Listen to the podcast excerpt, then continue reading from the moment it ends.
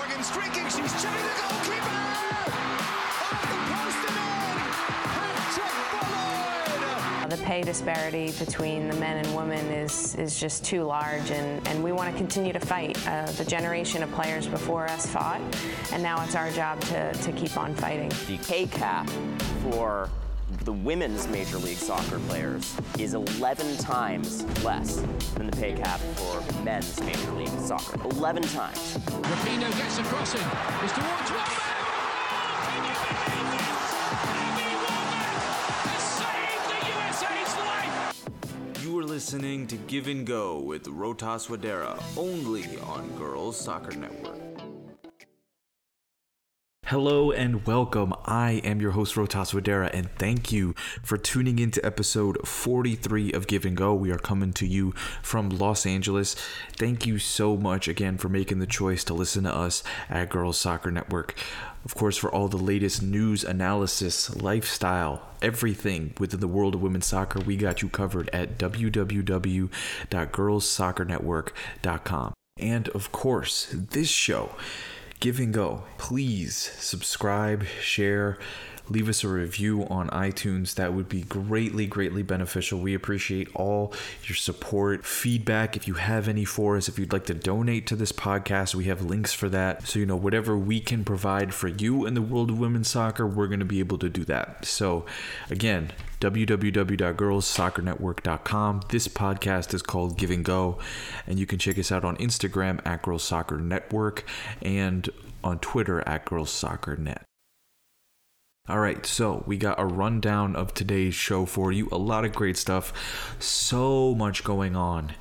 Not just in the NWSL, right? A lot of news to get to that we want to talk about. Plus, the Women's Cup, a brand new cup for the first year, uh, was brought in this year, and it was incredible it went off really well. So we're going to get into that. And of course, the Women's International Champions Cup, which has been going on. There were two previous editions of that competition, and the third one just wrapped up. So we're going to get into those competitions, plus two very special interviews one with Houston Dash striker Veronica Latsko and Slammers FC head coach, part of the ECNL out here on the West Coast, Slammers FC. So, again, a lot of great content coming for you in this episode. Keep it locked here with us. All right, so there's a lot of big news involving some of the coaches, a lot of controversy around the league, but I want to start with some of the big trades that have happened. Uh, two big ones right off the bat Adriana Franch going to Kansas City. Um, of course, she's from Kansas, born there, went to high school there, uh, ended up playing at Oklahoma State in the Big 12. So she's a Midwestern girl. She's going back to the Midwest. Of course, Kansas City is in Missouri, not Kansas. Let's not mix that up, please. And uh, it's a big get for, for Kansas City, of course. I mean, you have your number one goalkeeper now, uh, hopefully until she retires, but we don't know what's to come of Adriana Franch and how much longer is she really going to play. She's done what it seems like everything that she's needed to do to get to where she wants to go. So, you know, Portland must really believe that either Abby Smith is going to be a good, you know, number one keeper to kind of fill in until they feel Bella Bixby's ready, or they feel that Bella Bixby is ready right now. And I believe Bella Bixby is ready to take over right now. I don't see, you know, they've been clearly been grooming her for this moment and it seems like she's ready played great in the in the champions cup so i don't see any reason for why bella bixby isn't the number one keeper for portland moving forward. Just a big time trade when it seemed like a dizzle had a strong connection to the city of portland and she would pro- likely end up you know retiring there is what it seemed like especially because you know, Louisville had a chance at her in the expansion draft, and Portland very well said, told Christy Holly, if you guys take her, she will most likely retire. So th- there you have it. Obviously, A Dizzle's going a little bit closer to home, be a little bit closer to family, and I think this is where she plans on finishing out her career. So, you know, it, it it's an interesting move. Um, but I think Portland being the best team in the league, I think this is what they've been working towards. This is what they've been building towards having a brand new number one that they can trust. And I think that's going to be Bella Bixby moving forward. The second big trade Amy Rodriguez to the North Carolina Courage. I'll tell you what, that was one I was not expecting, but it really just goes to show how all in the North Carolina Courage are to getting another title. They are going to squeeze every last drop every last drop out of this potential championship opportunity to, to win titles, excuse me. Big miss is having Sam Mewis out. I think a series of knocks that she's picked up over the last couple of, of years have started to pile up. And Paul Riley mentioned that Mewis will be out for a little while. So that's a big miss for the North Carolina Courage. And the fact that they're willing to let her take that time off for herself is a great thing. So it speaks to, you know, they're not going to force her to do anything she doesn't want to do. They're giving her the time that she needs to heal up. And that's great on the Courage for being able to do that and you have this A Rod trade that makes it so interesting because they gave up young pieces that they're going to need down the line for when this whole championship group gets split up. Giving up Hailie Mace, Kristen Hamilton, and Katelyn Rowland, three players who you essentially groomed yourself right? Three players who they did all the work, developed them, similar like with Lauren Milliet going to Louisville. They do such a great job at developing these younger players. And you're going to give that up for Amy Rodriguez, who isn't getting any younger. All right, it's a it's a great move for the Courage in terms of winning right now, and maybe for the next year or two. Right, assuming again you keep that whole core of of star players together. Um, Amy Rodriguez is an elite striker, one of the best in the history of United States women's soccer. There is no doubt. All right, she's one of the best to ever do it in terms of putting the ball in the back of the net. And uh, it's very hard to see her ending up with another team after this. I feel like this could be her last stop. Either way, you're going after rings here, and this is a great move. I mean, it fits. I think she fits what the Courage try to do so perfectly, and so you know they're still hanging around. I think they do see themselves as the second best team in the league right behind Portland and they're trying to keep up with them and I think part of that was to make this A-Rod deal. They knew that if they didn't do something the gap was going to get too big and it was going to get out of hand for them. I think this trade definitely keeps them in the hunt as a title challenger. And there is a solid level of familiarity between Paul Riley and Amy Rodriguez. They worked together in the WPS with the Philadelphia Independence back in 2010 and 2011. So, you know, this relationship is a great working relationship. And I think, it, like I said earlier, it's a great fit for Amy Rodriguez and the Courage. It's just, again, the timing of it in terms of their future again, they really have to win. It, it is up to like these next two or three years before this team gets split up. I mean, of course, they're going to keep Lynn Williams. You're going to be able to keep Debinha most likely, but the the status of a player like a like a Sam Mewis uh, is totally up in the air. You know, J Mac. How many more years do they have left where they're going to be able to continually do this year in and year out together? That's a big question mark. But again, the Courage are one of the better teams in the league. We know that. We know what they're capable of. It's going to be a great, you know, rest of the season to see how far off they are from the Thorns, who are clearly running away with it at this present moment in the season. All right, so now we talked about you know some of the big trades. I wanted to get into some of the other news around the league. Big, very surprising news out of uh, DC. Richie Burke steps down. But it's not him stepping down that's the issue. It's the club reporting that it was for health reasons that he was stepping down. But then, a couple hours later, reports come out that he was verbally abusing some of the players. And that was the real reason for him getting the sack or him, quote unquote, stepping down, whatever the reason is. You know, poor work environment, poor culture in in the organization. That's what's so surprising about it is from the public eye, from the public perspective, it really at no point seemed like there was any kind of issue. I mean, Burke isn't just the head coach, he's the director of football for the club. You know, he's playing a big role in bringing in all the players that they brought in. This team that they have now out there is essentially his creation and now he's no longer going to be a part of it. Of course, there's no room for any kind of abuse. There's no room for that, right? Um, the level to which there was abuse, we will never know. But all I'm saying is, I'm sure there are many, many coaches across America and around the world who are secretly, you know, doing this essentially across the you know, everywhere. Coaches will do whatever it takes to get their message across to their players, whether it's you know actually good for the players well-being or not that remains to be seen. But coaches can get intense and i'm sure some of you who are listening have also dealt with coaches in the past who can be intense who will say things to you that don't exactly make you feel all that great. Uh, so it's an interesting situation to see him uh, getting the sack in this way because of how it happened the club trying to cover it up for health reasons rather than what may have actually been going on. Of course, it's still pending an investigation and everything, but I highly doubt uh, we will see Richie Burke back in the NWSL after this incident. We'll see what will happen to him in his career.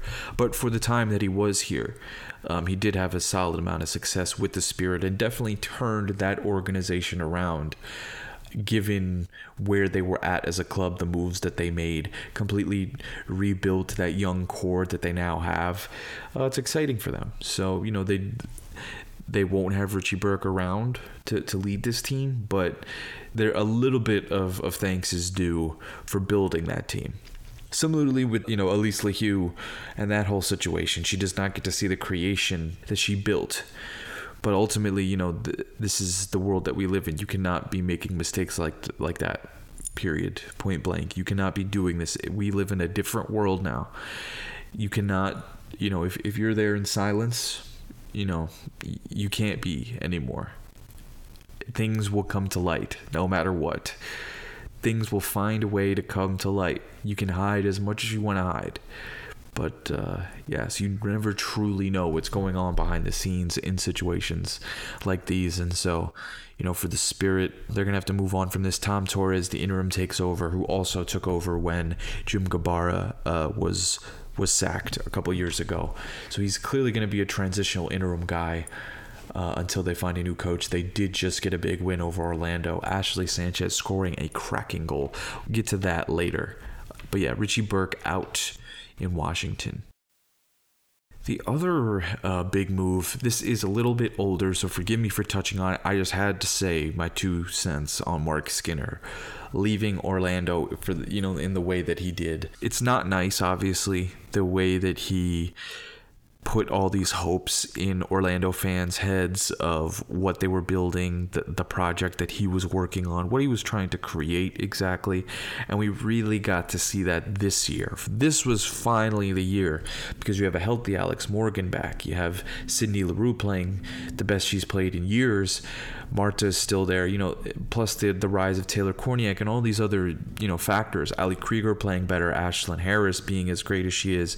We finally started to see Orlando build on what Mark Skinner was trying to accomplish. But sometimes the best laid plans don't always work out. And uh, Man- the second Manchester United came calling, Mark Skinner was like, "Peace, you guys are not." you it's been fun Orlando, but I'm taking arguably the biggest job in the women's game right now. Like that is the biggest job available in the women's game. I'm sorry. I have bias and I have no shame for that bias. Manchester United is one of the three biggest clubs on the planet. And so if you're Mark Skinner and you're from England, right? And you've been in Orlando for the last couple years. And now all of a sudden, Manchester United, that job opens up for the women. He was always going to take that job. There was no way. I am so sorry, Orlando, but there is no way he was going to stick around. It is selfish what he did. Absolutely selfish. Um, I don't think, you know, it was the right the way he did things. But everyone, again, will always be after their self interest first. People will always be looking after themselves first. And he's got to do what he's got to do, you know. Opportunities like that don't come very often. They really don't. So it'll be very interesting to see Mark Skinner as, as a Manchester United manager now.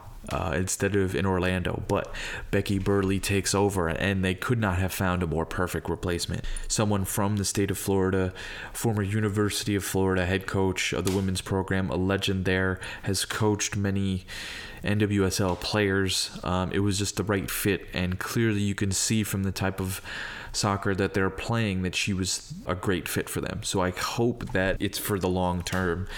Uh, she's one of the more experienced coaches, and I think it was a shot that she deserved. We'll see how far it goes with Orlando, but she's got a great team to work with. So, I mean, not a bad spot for Becky Burleigh to be coming in, uh, trying to lead Orlando to the promised land. All right, that wraps up the coaching carousel. Now we move into some other things just wanted to address within the NWSL. I mean, whether it's the refereeing um, that has not been good, the camera work, the the commentators screwing up pronunciations. Then there's the screwing up of Quinn's pronouns on literally a segment that was supposed to be about her pronouns. like, by no means am I, you know, trying to make a, a joke out of it, but it is highly ironic that you go into that video trying to shed a light on what Quinn's pronouns are and more about what it means to be transgender, and then you just completely miss the entire point of it, you know, by not correctly mentioning her pronouns, which are they, them, not she, her. It's like, how many times do we have to go over this? How many times? And again, the league is nowhere to be found uh, in terms of like, we will fix this, you know, we will crack down on this not much. Uh, they're almost turning themselves into the NFL here in a minute, which you don't want to be. You do not want to be hated by the fans. But hey, NFL is hated by the fans, but it's the richest league, one of the more popular leagues. People will always go back to watch it. Okay, will the NWSL get to that point one day? No clue. Would it be crazy if they did? Absolutely. But either way, the league is is not in a great, particularly great spot in terms of a PR standpoint. I think part of it is just unfortunately, you know, the league itself doesn't have enough money. Um, or if they do, they're not allocating it to the right resources because they should be able to go out and get better camera people who have filmed soccer matches before. They can go and get better commentators who have clearly you know like the true pros who do this right? And and fix the pronunciation issue and fix all these other things. They just there's not enough money to go around it seems for anyone to really make th- that much of a difference. Like in order for the, the popularity of the league is going to continue to rise but the infrastructure to match it now that's the tough that's the tough thing right? Like, will we get to that point? It, it's going to take some time. It's going to take some time. I I keep referring back to the WNBA um, because look at where that sport is and where. Just look at the stars and how the sport has grown and it's truly spectacular to see the WNBA put in the groundwork. And hopefully the NWSL follows that. I mean, those first 10, 12 years were tough. They were before you know they obviously have their own ESPN deal. NWSL does not. So that makes them even more visible than the NWSL but still like they've created enough of a foundation. They've done the groundwork and now they can build on that whereas we're still in the growing phase we're still with the growing pains dealing with figuring out things logistically and and there's going to be some unfortunate situations that none of us as fans want to see because we know that the women's soccer scene here in America deserves the absolute best, but we're not getting it. And that's the bottom line. We're not getting the best out of everyone else except the actual players and coaches. They're doing great, but everyone else needs to step it up, man. Everyone else needs to step it up. All right, last little piece here on the NWSL. Just wanted to get y'all caught up on some of the better matches that we saw over, you know, these last couple weeks. Three that really stood out. One being Kansas City finally got that first win of the season. Thank God. I, I was starting to get a little worried um, about when they would get that first win, but they finally got it. Uh, and it's huge for them because you could see what they're starting to build with that young core um, because of that trade with North Carolina to get Amy Rodriguez, all of a sudden you have three great pieces. You have Katelyn Rowland coming in, all right, who could have been a number one herself, was North Carolina Courage's number one keeper for a while, but then you have Adriana Franch coming in as well. So they're set at keeper now. Then you have Hailie Mace and Kristen Hamilton, two great attacking players. Kristen Hamilton has done a lot already. And then you add Kiki and Victoria Pickett into that mix, and you've got a lot of great pieces to work with. Darian Jenkins there as well. Uh, so I think Kansas City has done all the right things except for get the results. And to get that big result, again, Victoria Pickett getting the game winner late on to beat the Reign. So, you know, very happy for that organization. They are a proud organization that has won titles in the past. So I know that they're going to try to rebuild the right way now, uh, even though they're they're likely stuck at the bottom of the table this year. But to get that one win and get the monkey off their back, that that's huge for them. Second big game of note, probably the Reign coming back from 2 0 down after Ife Onumonu scored two fantastic goals for Gotham.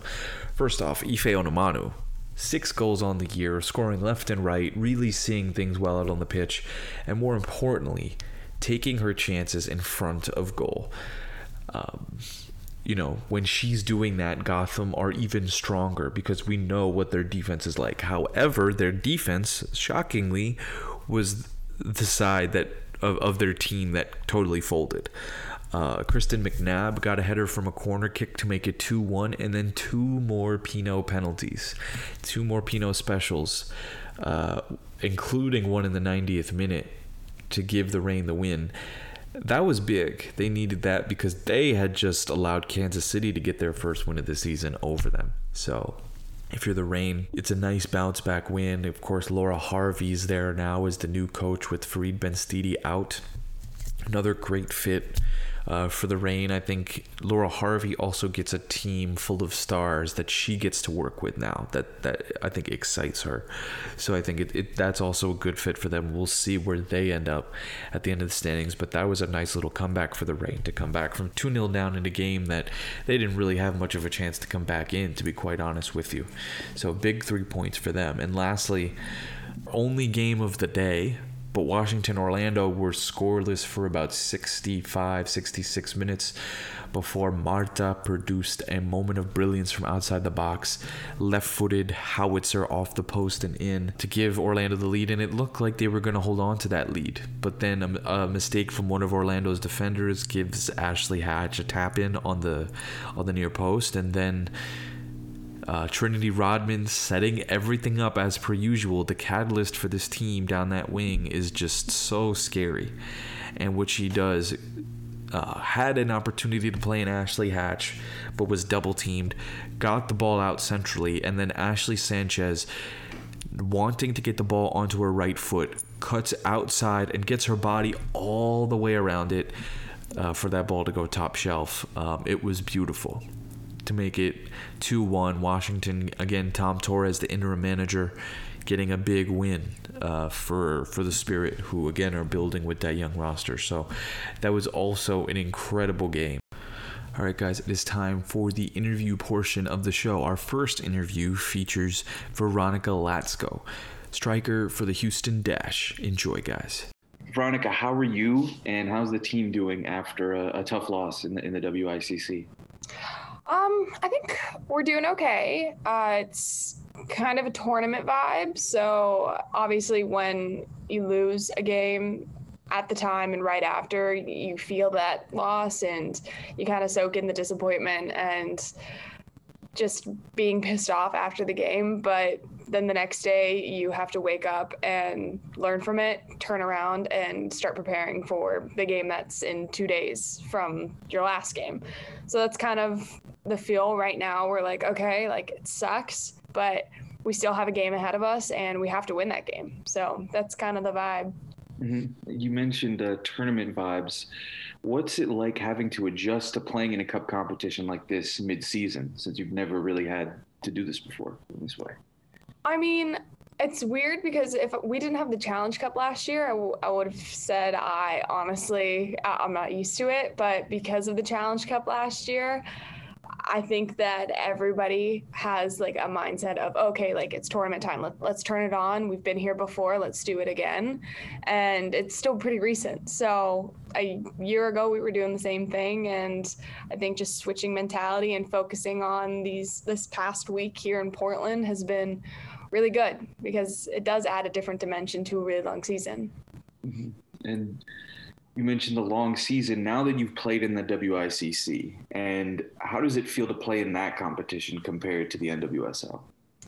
Um, well, you might have to ask me this question after we play Barcelona. Um, but as of right now, it still kind of feels like we're we're in the NWSL playing Portland. Um, so right now, like when we were approaching that Portland game, it felt very much as if that they were an in-season game because again, like we, I think we that was the third time this season we've played them, and we played them two more times. So bit of a tricky question, but it is it's fun prepping for this Barcelona game because they're a team that doesn't play like the other teams in our league do, and I think it's exciting. I think everybody has a was really excited for this game. Has it has it been a challenge getting ready for Barcelona, seeing that it is you know it's that level of, of a club team? Uh, It's not uh, so. Yes, absolutely, it's that level of a club team. Um, but in all due respect, I think that we are also like that level of a club team, and I think it's just their style of play that is interesting to watch and scout, and to see how fluid they are in their movements and the way that they can change positions and just how connected they are to one another and how they can move the ball. It's it's beautiful to watch and it's exciting to scout because it gives us a new challenge. It's how do you break them down? How do you keep them from breaking our lines? And how do you contain them? So it's exciting. Now, switching gears back to the NWSL, um, you guys are in a tight playoff race, uh, one win out of the top six. What's been the message in the locker room uh, to kind of stay stay focused? Uh, yeah. So, like I said, it's a long season. I think for us, similar to the Challenge Cup, you just have to take everything one game at a time because as you see, this league is so competitive that any team can beat another person on any given day. So there's no, ah, like we're going to rock up and this is going to be an easy win for us. It's every game feels like it's a playoff game because you're playing incredible competition. So it's it's challenging, but at the same time, you're also revered as good competition. So it's nice to feel respected and also to get give that same respect to every other team in this league. And for you personally now, uh, what's it been like for you to get back on the pitch and contribute in the way that you have since the ACL injury that you suffered a couple years ago? It feels like forever ago, knock on wood, um, that I haven't been on the pitch. So I kind of tried to black out that 2019 year. Um, but no, I mean, it's been incredible. I've, I've loved playing for the Dash and granted like we have a couple of new faces this year but it's the same attitude and mentality of just working hard for each other and putting everything out on that pitch every time you step out and that's why I love playing and why I love playing for this team because we really embrace that hardworking mentality and being able to contribute to this team with that like being a player that really embodies that I can't feel more at home And I know um, in the past you've also talked about um, the impact the W League has had on your career development and how much you enjoyed your time there. Uh, tell us more about kind of how that's helped you grow in terms of getting to where you are now. Yeah, definitely. So um it's kind of like two different time periods of my life. So the first time that I went down to Adelaide from the first season, I was a rookie coming, coming off my rookie year, trying to figure out uh, where I stood in the realm of professional soccer players. And if I was still like good enough to like break through and actually be a consistent starter in the league and to make an impact consistently every game and going down to Adelaide and being able to compete consistently and perform well consistently with great players around me made my confidence skyrocket, which I think is such an important component to every person's game. I think that confidence breeds success and success breeds confidence. And if you have one, you're more than likely going to get to the other, and you just got to keep building off of that. So I think the W League really helps in doing that and providing consistent soccer all year round that you otherwise wouldn't get if you're having like a four month off season. So first year was great, and then second year, kind of the same thing. Coming off my ACL injury, trying to figure out how to play soccer again. Um, and Sydney FC did a wonderful job in embracing me and making me feel comfortable getting back onto the field. And by the end of the season, when we were in the championship game, I was fully back to full health and able to really contribute to the squad and feel like I was back to where I was. Now, as as a striker, as a goal scorer, what is your favorite kind of goal to score? Is it header, long distance goal? You know, what is your go? Like, how do you like to put the ball in the back of the net? That's a hard question because I grew up. Um, so my dad would always tell me that a goal is a goal. It counts. Um, at the end of the day, no one's gonna remember all the different types of goals that you scored. They're they're just gonna remember it was a goal. Um, so growing up, he'd be like, "You need to follow up every single shot that anybody takes." Because if it bounced off the keeper, bounced off post, it, it's garbage goal and garbage goals still count as regular goals. So um i like joke to this day i'm like i know i'm, I'm a garbage player. Like love me some garbage goals. Like it's it's true. Like i think my last goal i would consider that a garbage goal. It's just bounced around. I'm three feet out from the goal line and you just have to you have to be there um and be ready to put it in the back of the net. So So it's so it's always been that way. It was never even when you were you know more dominant at Virginia in college. Like it, it was always the same mentality, right? it's the same mentality just get in front of the goal and fight that's that's because at the end of the day like you could take 20 shots and if 19 of them are going in they're upper 90s awesome i could be in front of the goal 20 times and if it's popping out for a rebound and i hit it 19 out of the 20 times still counts as 19 goals the same as the upper 90 shots so if I can contribute in any way, it's it's fighting, it's scrapping, it's just being in front of the net so we can help our team win. Mm-hmm. You see, uh, hearing you talk about your dad, how close, how important is your family to you? They're everything. I wouldn't be here without all of their unconditional love and support. Um, they just, it's from the beginning, just driving me around to practices, trying to figure out what team in Western Pennsylvania was going to help me, what I needed to do, what camps I needed to go to in order to go to a great college and help my career further. And when I'd said, Hey, I don't think I'm ready to go to law school yet, I think I want to play professional soccer, they were like, you law school will always be there but playing professional soccer is something that you no one really gets a chance to do. So play for as long as you can and as long as you love the game we're here to support you for it. And the moment that you want to hang up the cleats we will still love you all the same. So that's it's always been about is soccer fun for me am i loving it.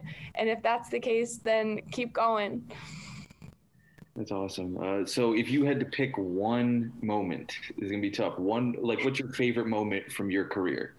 Oh, that's tough. Um, I mean, obviously, like the ch- winning the Challenge Cup last year was incredible. Like I, it's been a long time since I've won something. Um, and I think a lot of girls on the dash felt the same way. They're like, I've never won anything in my life, or like it's been like over a decade since I won something, and that's it was the best feeling in the world. Just when that final whistle blew and the celebrations that happened afterwards. Those are memories that I will forever have and associate with my career. And like anytime anybody ever asks, like, what was the most, was the best moment of your career, most exciting? Like it's, it's honestly, it's not even so much the game. It's like just the excitement afterwards and how together we all felt for probably a week. I don't think we left each other for a week. that entire celebration was a vibe. Like Yeah. that, you guys were going nuts in the locker room. Like I had never seen anything. Like it felt like you guys won the Super Bowl. Like that, it's basically what it was for you guys. Yeah, I mean, Yeah, absolutely, that was incredible. and it felt that way. And just like being stuck in a hotel for a month leading up to it, I Oh. think made it even more like that much more worth it. Like it's like it actually all came for some like it happened for something. Like all of our struggles, it resulted in this. Yeah. So that was that was huge for us. All the hard work paid off. Yeah, that's really great. Yeah. Last question for you. Um, what is your advice to all the young girls out there looking to make it at either the col- college level, pro level, even their high school team? What do they need to do? Ah, so for me, I was never, especially in college, I wasn't some standout player that was the leading goal, goal scorer for the ACC or the NCAA or even my own team. I didn't, I wasn't a consistent starter for my first two years at Virginia, and I had to work really, really, really hard to become the player that I am. I, my college coach, Steve Swanson, I owe a lot to him because he took the time to develop me. And for my first two years, he would tell me that uh, I was an athlete, but I wasn't a soccer player yet. And by the end of my four years, he was like, You've turned into such a soccer player. Like, you've transformed your game to become an actual proper footballer. And that's when I was like, I know I'm not ready to hang out the cleats yet. Like, I just want to keep going, keep seeing how far I can go. And for the people out there, your game can change immensely. I went from being such a one dimensional player that was running behind, that's it, not really technical. I had some speed, but I wasn't the fastest. Uh, I was fit, so I could run a lot, but it's just the different components that you can add to your game and the time that you put outside of training and in training that help develop you. So every minute, even to this day, like every minute that I get to train or practice on the pitch, on the field, even during warm-ups, I'm trying to develop my game. Like I'm seeing it as an opportunity to get better. And it sounds cliche, but if you take every minute that you have devoting your energy to, hey, like I might feel off today, but I'm going to get better, at least in this one component or in these three areas of my game, it makes a world of a difference. And even if that's just taking four shots of the same type of shot after every single training, if you're training six days a week, that's 24 shots that you're adding in addition to the shots that you're taking during training. So it's the little things that you add to your game to go the extra mile or the extra step. It adds up. And it, like at the end of the day, if you want it to result in something, it will. Again, that was Veronica Latsko of the Houston Dash. I truly feel like uh, she's one of the more underrated, underappreciated players in the league. We don't have enough players like that who just aren't about flashy, big time moves, attracting attention to themselves. She's flat out there to win, do the best she can for her team, and score goals. And she's truly done it in a wide variety of ways. It has not mattered how she gets the goals, like you heard her say in that interview. It Doesn't matter how you get them, a goal's a goal. And she is one of the better in the league, I, I feel, at, at doing that. So I think, you know, Veronica Latsko is an important piece for the Houston Dash moving forward. We'll see how things go for them this year. But again, a lot of encouraging signs from what they were able to do. Uh, that leads us into our next topic, actually, uh, the International Champions Cup. Uh, speaking of, since we're on the topic of the dash, I mean, they still did really well, even though they came uh, fourth out of the four teams. I don't really think they have much to hang their hat on. I mean, to be sad about, uh, because they really attacked they played a Houston Dash brand of football that only they know how to play.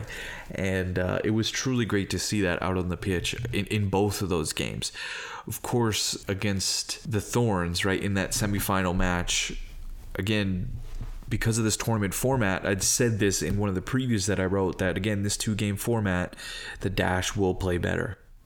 and I had a feeling that they were going to cause problems for Portland and whoever the international team was that they were going to play. So, you know, going out to that 2 0 lead, I think Houston expected to be in that position. Again, Shea Groom was outstanding.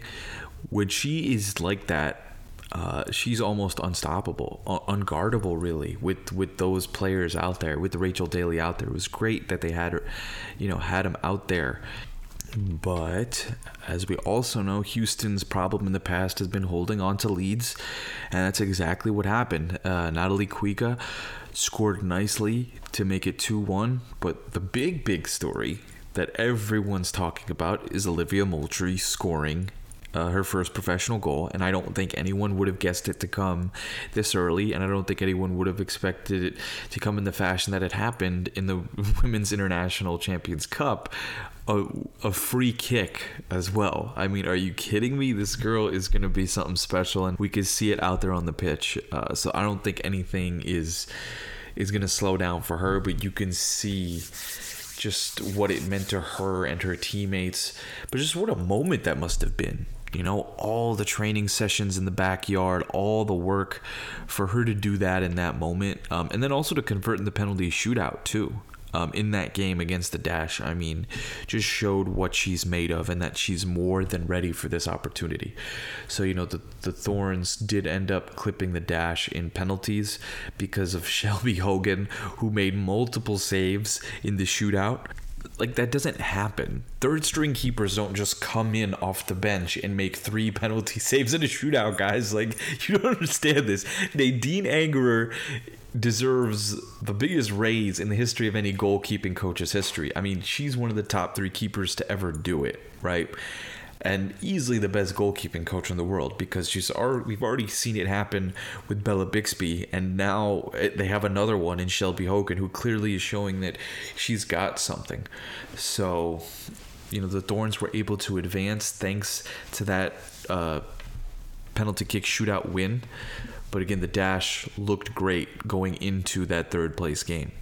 Of course, you know, Barca and Lyon also played in the other semifinal. I was not expecting Lyon to beat Barca, but again, based on the team lineups that they brought, uh, it seemed like every team wanted to give the reserves and subs a chance to play in the game first, which is what that opening game essentially it was. It was like a tune-up game. Uh, Lyon put out a better team, quite frankly than what Barca put out. Barca didn't have Lieke Martens and all those players out there. And so you know, Lyon was ready for him and nicked the game 3 2 late after Barca had a 2 1 lead.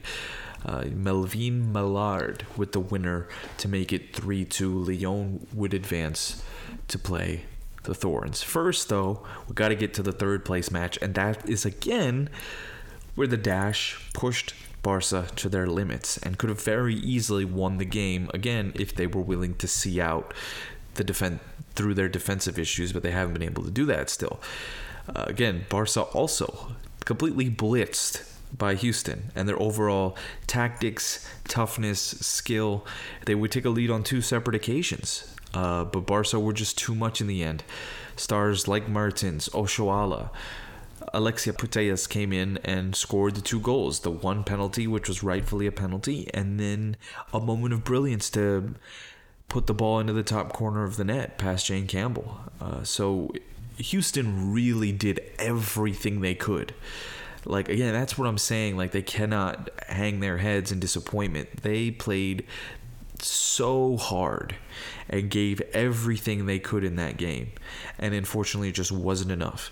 Barca were just slightly that much better on the day. You could see it over that those last 15 to 20 minutes the way Barcelona pressed the game, looked for the win, it looked like that their passing was going to eventually break through. The chances, based on the chances that they were creating, they were eventually going to break through, and they did. So another disappointing loss for the Dash, considering again they had a lead, they had a lead twice and could have beaten Barcelona. But again, no shame in in losing the way that they did, because they have a lot to build on now moving forward based off of this. And then, of course, the final um, was a close, tightly contested matchup. Not a lot of goals, but the Thorns managed to, to win it late. I mean, Lyon will be bitterly disappointed they don't defend their title because they had numerous chances. Amel Majri, Delphine Cascarino, both had big time chances, but just couldn't find the finishing touch. And just when it seemed like it was going to go to penalty kicks, who else but Morgan Weaver coming through in the clutch like she always does in a situation just you know making life difficult for everyone else. The back line she makes a bending run in behind that makes their lives so much more difficult and then makes and then forces Christiane Endler to make a decision. Do I come out or not? I think Endler made the wrong choice to come out. She never should have tried to cut off that angle because by coming out, she gave Weaver the open goal to go and shoot and score. Uh, I think if she stays at home, I think nothing comes of that. But again, Morgan Weaver took what was given to her with a nice little touch inside, again, forcing Endler to make a decision. And she made the wrong one. Weaver sticks it in the back of the net with less than five minutes to go, and boom, there you go. The Thorns are the champions in front of their home fans. And I think even though it wasn't the two teams with their death lineups or like the best possible team out there based on all the players they have on their roster. That did not happen. But you could definitely feel like these are the two biggest and most successful women's clubs in the world. These are the two that everyone wants to be like. That they are the gold standard. Lyon and the Portland Thorns in in women's football. So to see that matchup play out, it was awesome. It was so awesome to see it, even though, again, like I said, not all the best players were out there. For the Thorns to get this win, it just reiterates, right? And it helps fill that void of like, what if we played club teams from Europe? How would that go? You know, it really helps answer that question. And so for the Thorns a big, big win in the WICC. And I'm sure, of course, that fan base is ecstatic, but it only helps for our game by building more and more traditions like that. And we will get into one of the other cup competitions in just a second. But first, wanted to take an opportunity to bring you our second interview from Walid Khoury, one of the head coaches of Slammers FC, one of the biggest national uh, youth soccer clubs here in America, one of the winningest clubs in America. They have more than 30 clubs now, I believe, on the girls' side. You definitely want to listen to this interview, guys. Check it out. Here you go. So, Walid, how are you doing and how are things going with your team overall in, in Slammers FC? We're doing great. Uh, we're coming off uh, a big year. You know, we ended up in July with the ECNL playoffs and now we're just resting our teams and looking forward for a brand new season starting in September. Mm-hmm. Now, you've been with the Slammers for so long now. When you look back on what you've created and how big the Slammers have become, is it what you had always thought of in your head when you'd first set out to do this? Um, the honest truth is no. You know, I started with uh, four teams and we didn't even have any fields to train in. We trained in a parking lot, and the parents used to put their headlights on for us to train. We couldn't even find fields to train on. we went from there, from a parking lot and the walls, training on walls, to, to winning state cup and regionals and nationals. And then after that, we got fields. And we were the boys in the beginning. They switched to the girls, and the girls started doing really well starting 2000. And um, it's it's been a fantastic journey. You know, life is a journey, and you just don't know which way it's going to take you. But it's been a fantastic journey. Mm-hmm. And tell us more about the new youth to pro pathway partnership that you guys have created at Slammers FC. Well, I'm currently the general manager for HB in Denmark.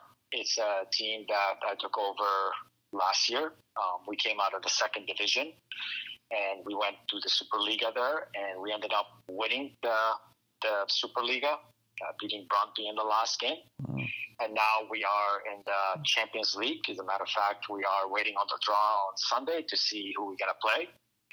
Uh, with that being me being the GM and here with Slammers, I wanted to create a pathway where we're able to take players during the summer, 16s, 17s, 18s, to train there and see the pro team and eventually, hopefully, when players graduate from college that are slammers, that there's a pathway for them there too.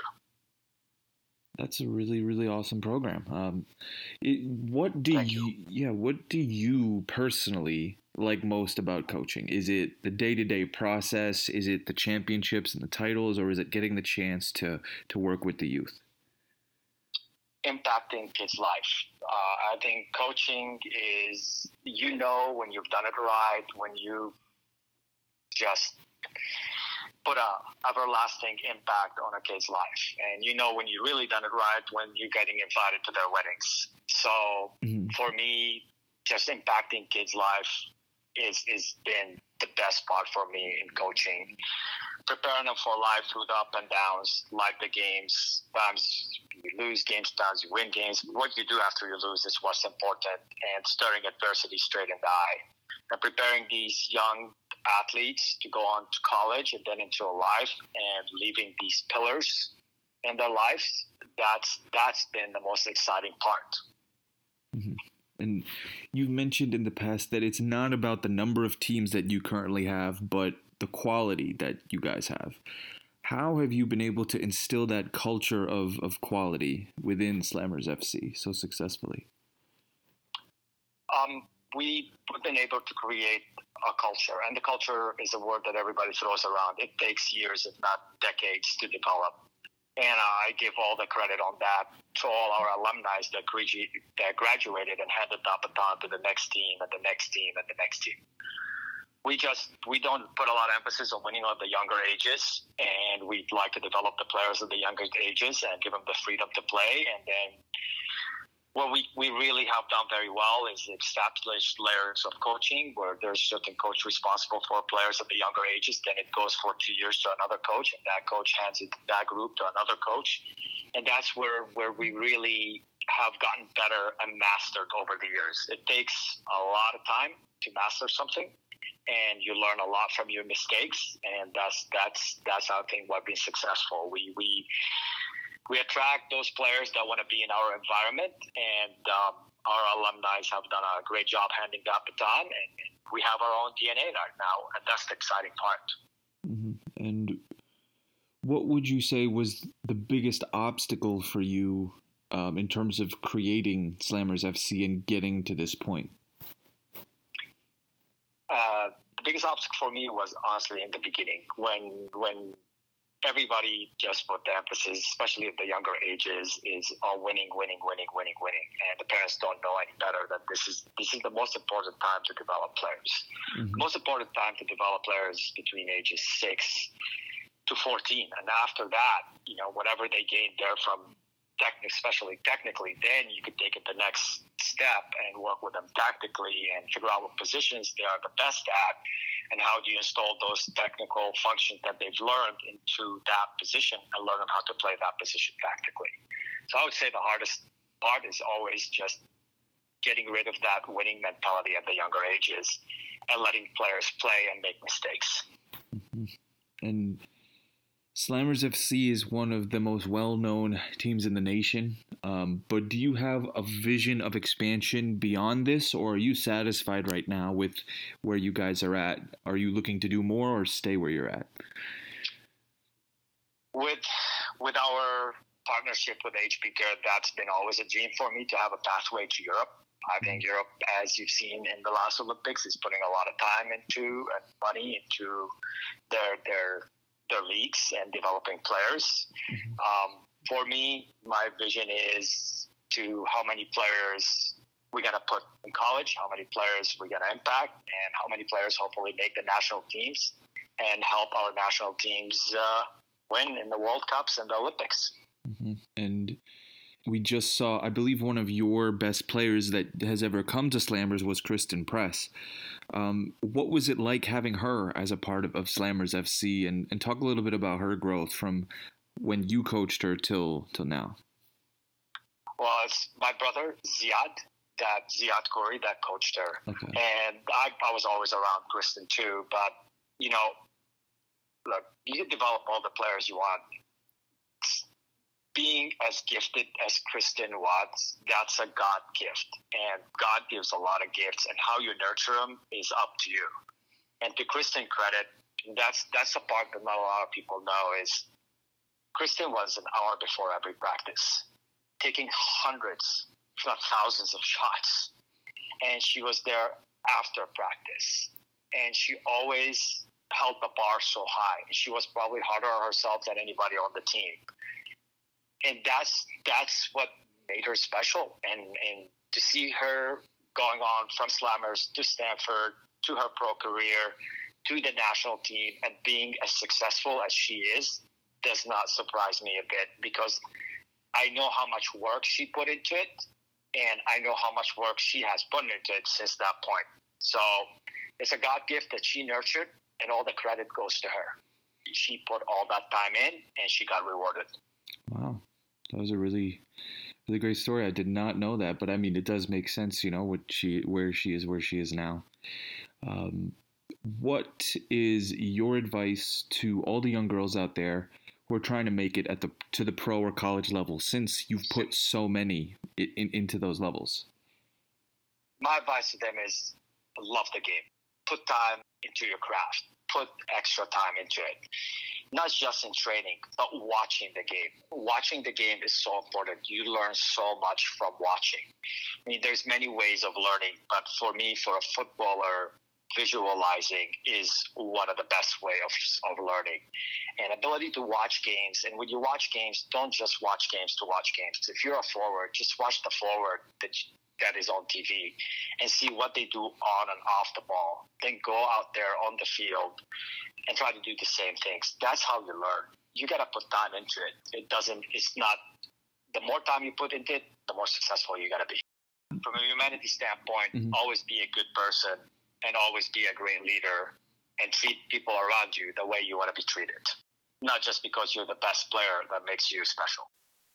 Again, that was Walid Khoury of Slammers FC, one of the head coaches who has turned them into a national power. Notice how how humble he was. Honestly, didn't even take any credit when it comes to Christen Press. He, he was like, "That's all Christen." But I mean, ultimately, he did play a role uh, in, in some shape or form by giving them that platform. So, again, thank you, Walid, for everything that you have given uh, to the world of, of youth soccer here in America and to what you will continue to contribute. We greatly appreciate the work that you and your brother do with Slammers FC. All right, now, as I mentioned earlier, the Women's Cup a new kind of cup. I mean, seeing what the Women's International Champions Cup created, right, with Portland and that situation with, with that fan base, that was an incredible moment.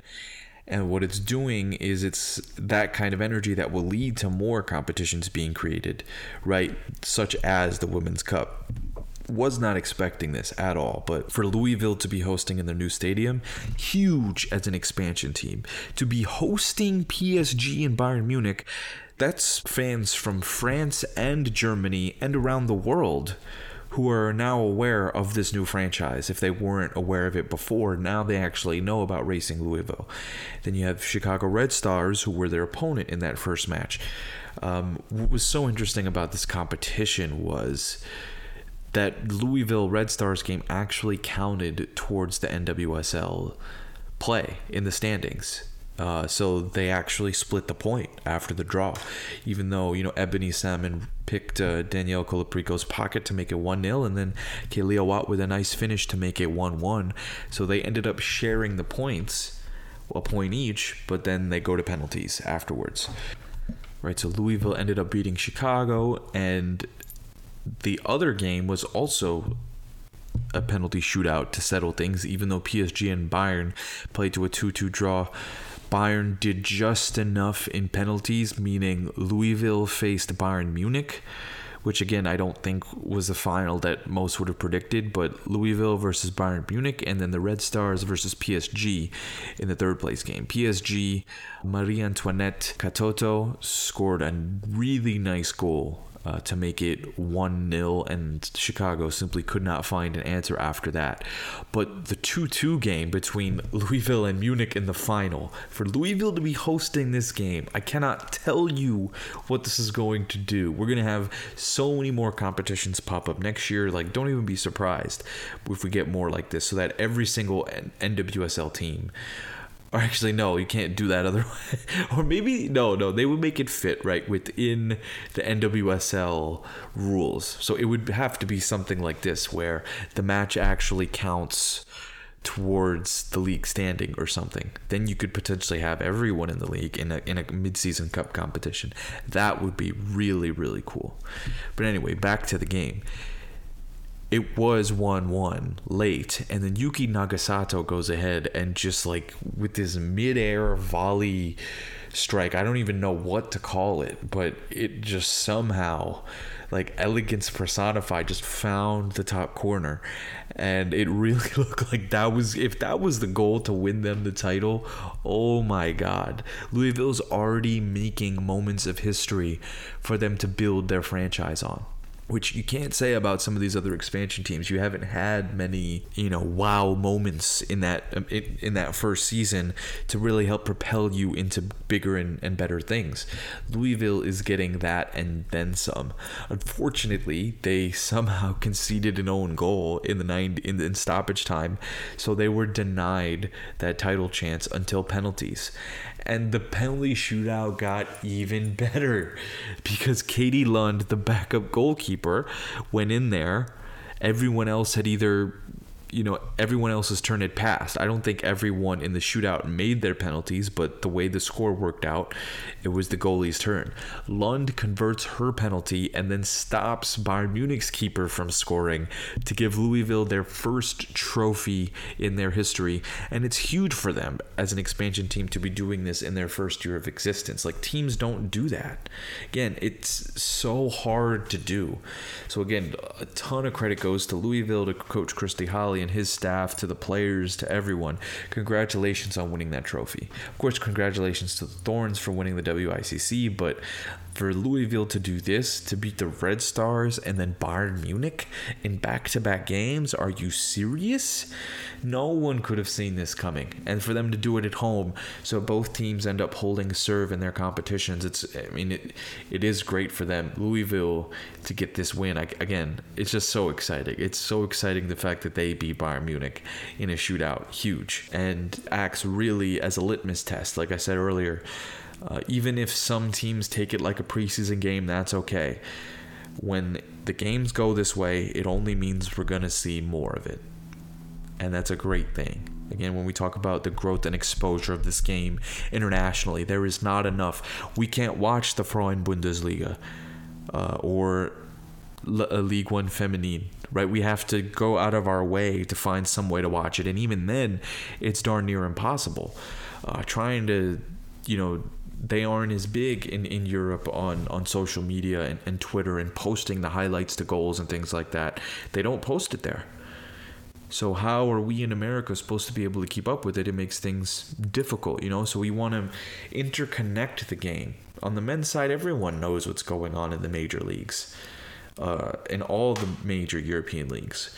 We it should be the same way in the women's game. It should be the the Barclays FAWSL has it covered. The A League down in Australia has you covered. But outside of that, the other leagues aren't don't give you quite that much content to be able to follow the league week in and week out. So again, more competitions like these, please, please, please. All right, this is a new segment we're gonna be doing uh, called the Soccer Scoop. Any type of important news involving the lifestyle of some of these players, we'll we'll get into it. Uh, one thing, two items for, for this week's Soccer Scoop segment. The first being Sam Kerr and Kristie Mewis. Hello. Hello. When did this happen? Right? We're all curious as to when this relationship uh, developed and, and blossomed. I remember seeing the photograph after they played each other in, in that Olympics match, right? I think that was the first giveaway for me. Again, I'm not fully up to date on this. I'm sure some of you guys listening are more up to date on this. I'm sure there was other stuff earlier, but I was sent a picture from one of my very good friends, J Block, Justin Block, that first picture and then it just became full blown PDA and